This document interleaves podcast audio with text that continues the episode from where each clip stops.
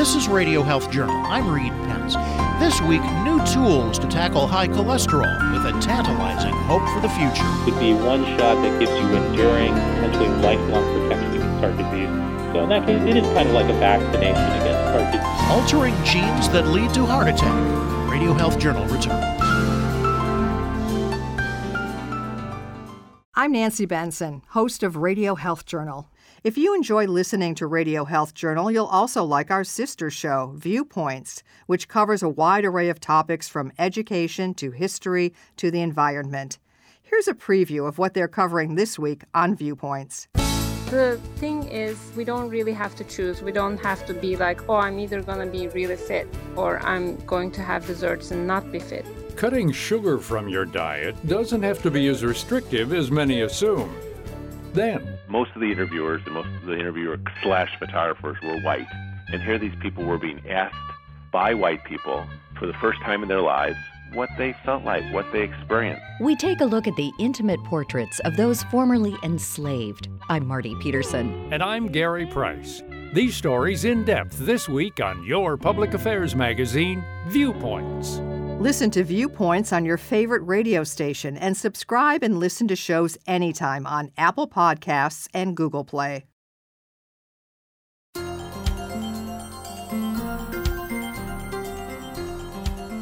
This year, more than 800,000 people in the United States will have a heart attack, and heart disease will account for about a quarter of all deaths, close to 650,000 people. One big reason for it is cholesterol. More than 100 million Americans have high cholesterol levels in their blood, and 35 million have very high levels, usually with no symptoms at all.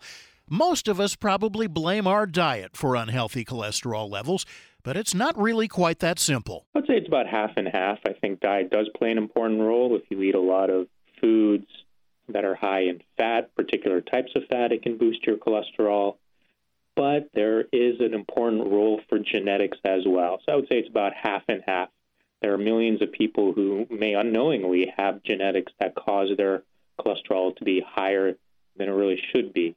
And that puts them at increased risk for heart disease. That's Dr. Kiran Musunuru, Associate Professor of Cardiovascular Medicine and Genetics at the University of Pennsylvania and author of The CRISPR Generation, the story of the world's first gene edited babies.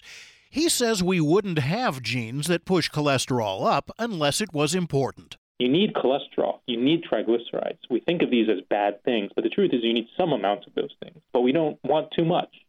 You don't want too little either. And so we have evolved so that we have genes that help to push it up, and we have different genes that help to push it down and achieve the appropriate balance. We have genes that prompt the liver to make cholesterol and push levels up because thousands of years ago, getting enough fat and cholesterol in the diet was often hard.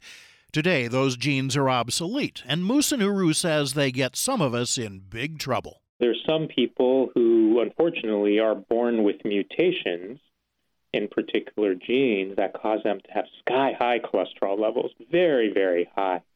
In those cases, it can be very hard to treat.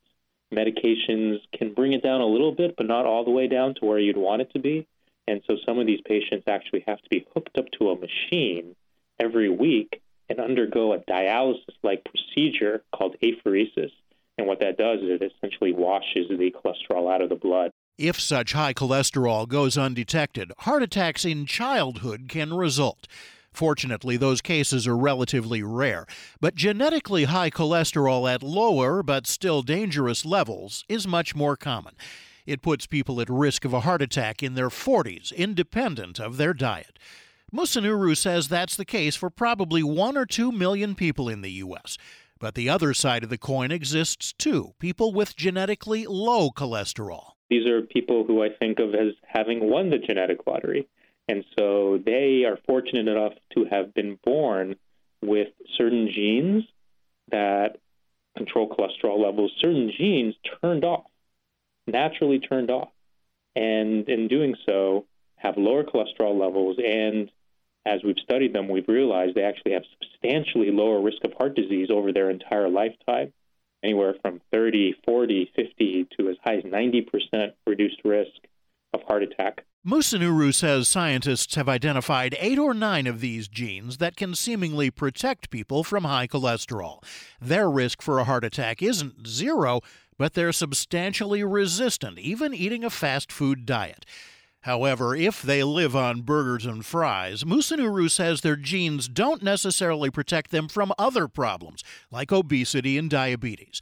So, how many of these lucky people are there? One gene called PCSK9. It controls that bad cholesterol that I mentioned, the LDL cholesterol.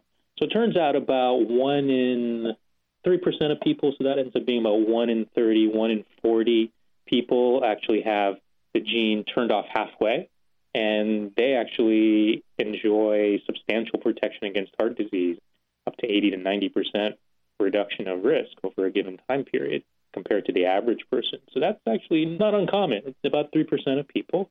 There's another gene called ANGPTL3. That's an interesting gene because it controls not only cholesterol but triglycerides.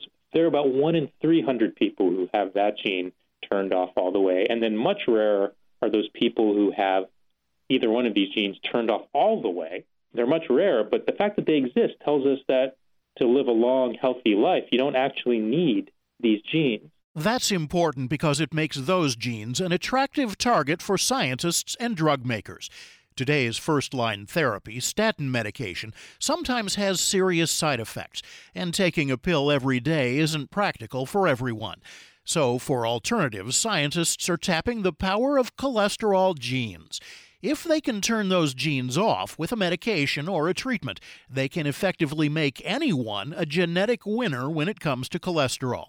Musunuru says already a few drugs called PCSK9 inhibitors are on the market. This particular gene, PCSK9, produces a protein that is then exported or secreted into the bloodstream. So it actually has its action in the bloodstream. And PCSK9's role is to increase, to boost up, to push up cholesterol levels. And so two companies, or I should say two collaborations of companies, developed antibody based drugs. And the idea is that the antibody can be injected into the blood. Usually it's actually injected under the skin, but then it gets absorbed slowly into the bloodstream. And then once in the bloodstream, the antibody will bind to the PCSK9 protein and essentially clear it from the blood. So it's a clever way of reducing the amount of PCSK9 protein, the product of the gene, in the bloodstream and very effectively reducing cholesterol levels. However, Musunuru says those drugs are expensive and need to be injected every few weeks. Newer drugs are in trials or on the horizon that turn off the gene for months at a time. A patient might need only a couple of injections each year. But what if you could turn off the gene for good? That's what Musunuru is working on, using gene editing, altering the DNA in the body. Gene editing actually uses tools that can actually search, almost like a find function in a word processor, can actually search through the entire genome, through all the 46 chromosomes, that's 6.4 billion letters across those 46 chromosomes in every cell in your body. It can actually find one particular sequence in which you're interested. It will find it, and then it can make modifications. Now, there are different types of gene editing, and you know, without getting too complicated about it. You can do various types of things. You can turn off a gene. In some cases, you can actually turn on a gene that was off before. And then one thing that's particularly exciting, although it's a little bit more challenging to pull off, even with today's gene editing technology, is the ability to fix a mutation that causes disease, to restore it to the normal state. Or, you know, if you want to think of it as a typo in a book, actually fix that typo. Already, Musunuru has used what's called CRISPR technology to edit the cholesterol genes of mice. This is a gene editing technology that allows you to turn off genes in a controlled way in, in cells and even in whole organs in the body. And so the idea here would be to use a medication or a therapy made out of CRISPR that would target and turn off the PCSK9 gene or maybe some other cholesterol or triglyceride gene in the liver. And because you're actually acting on the gene itself, editing the gene, turning it off at the DNA level, if you have done it once, it is permanent. You'll never need to turn it off again. You've permanently shut it off. And the advantage there is you could receive the treatment once and then never have to worry about it again. Your cholesterol levels would be permanently reduced. It'd be like taking a statin drug every day for the rest of your life, but with a single shot. Musunuru hopes to have this technique in human clinical trials in three to four years. And if it works as well as it has in mice, it has the potential to act as, in effect, a heart attack vaccine. You can think of it more as a preventative to give you lifelong protection after you've received the therapy. So, in that sense, it would be one shot that gives you enduring, potentially lifelong protection against heart disease. So, in that case, it is kind of like a vaccination against heart disease. It's not regulating or modifying or in any way changing the immune system, which is technically what a vaccination does. Usually, talking about infectious diseases, and you rev up the immune system and give you protection against a bacterium or a virus or whatnot. It's a little bit different, but the concept is the same. It's a one-shot therapy, once and done, and then you know you get it, and then you are protected for life. That that is a long-term hope and vision. That's what I would like to see happen. It's not going to happen anytime soon. You know, in a few years, maybe we'll get to clinical trials, but it's going to go to those patients who are suffering, who have great unmet need. But if it works well in those patients and turns out to be very safe, then we can start thinking about applying it more broadly and then offering it to really any adult. Initially, Musunuru hopes to target patients who are desperate for new therapy to reduce their cholesterol. Patients with severe familial hypercholesterolemia, the patients who need to be hooked up to a machine for that dialysis like procedure to wash the cholesterol out of their blood. We think gene editing, permanently turning off genes in the liver, could actually relieve them of the need of having to have that procedure every week. It would be transformative for their lives. However, if this kind of gene editing works as a sort of heart attack vaccine, it could be transformative for millions of people worldwide. We've mentioned the toll of heart disease in the U.S., but it's just as bad elsewhere. Heart disease claimed nearly 18 million lives worldwide last year and was responsible for nearly a third of all deaths. Not many people appreciate this, but is actually the number one killer, even in the poorest countries on earth, because we have done a good enough job, by no means a complete job, but a good enough job at addressing infectious diseases, which is what we usually think of as global health threats, that people in impoverished countries are actually living long enough to get heart attacks. I mean, now they're dying from heart attacks more than they necessarily are from uh, the traditional scourges of the developing world cardiovascular disease, heart disease, stroke, these are going to be the preeminent global health threat of the 21st century. It's already happening in the developing world in countries like India and China. It is going to explode. It remains the number one killer despite our best efforts in the United States. It will be a true global health threat. And the only way, in my mind, that I see that you could tackle problem of that magnitude would be a vaccination style program which was so successful in tackling things like polio in the 20th century. You can find out more about Dr. Kiran Musunuru and his book, The CRISPR Generation, as well as all of our guests, through links on our website, radiohealthjournal.org. If you miss a show, you can find archives there as well. I'm Reed Pence.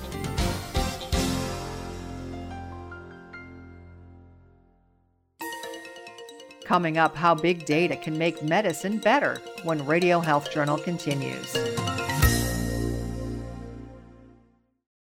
About a million Americans have Parkinson's disease, and many are treated with levodopa carbidopa therapy, but about half of them will experience off episodes when Parkinson's disease symptoms return between doses of these medications. The FDA has approved Nourianz, istradefylline, a prescription medicine used with levodopa and carbidopa to treat adults with Parkinson's disease experiencing off episodes. Dr. Robert Hauser of the University of South Florida says During off episodes, symptoms including difficulty walking return, which can impact patients. Nourianz is the first and only treatment of its kind that works differently.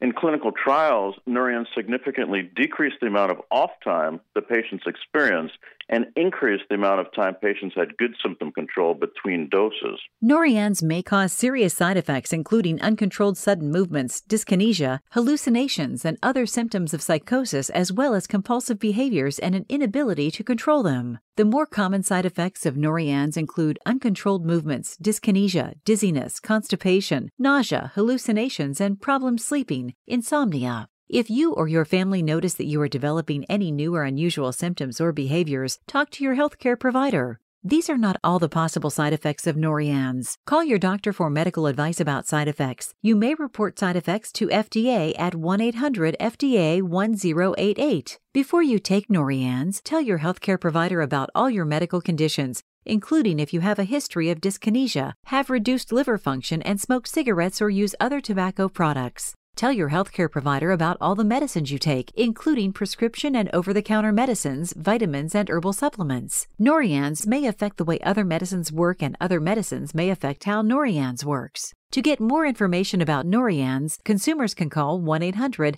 N O U R I A N Z or go to www.nourianz.com. Brought to you by Kyowa Kirin. And that's Radio Health Journal for this week.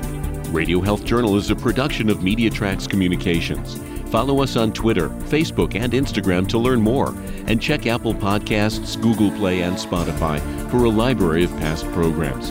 Plus, you'll always find previous segments and information about our guests at radiohealthjournal.org. Join us again next week for another edition of Radio Health Journal.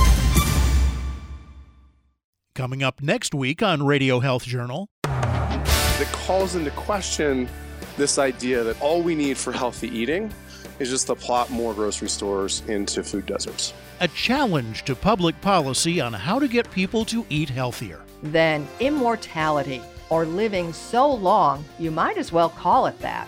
This is not snake oil, this is science. And that's probably, again, one of the reasons we use the word immortality because to differentiate it from simply living another 10 years or maybe 100 years. All that and more on Radio Health Journal.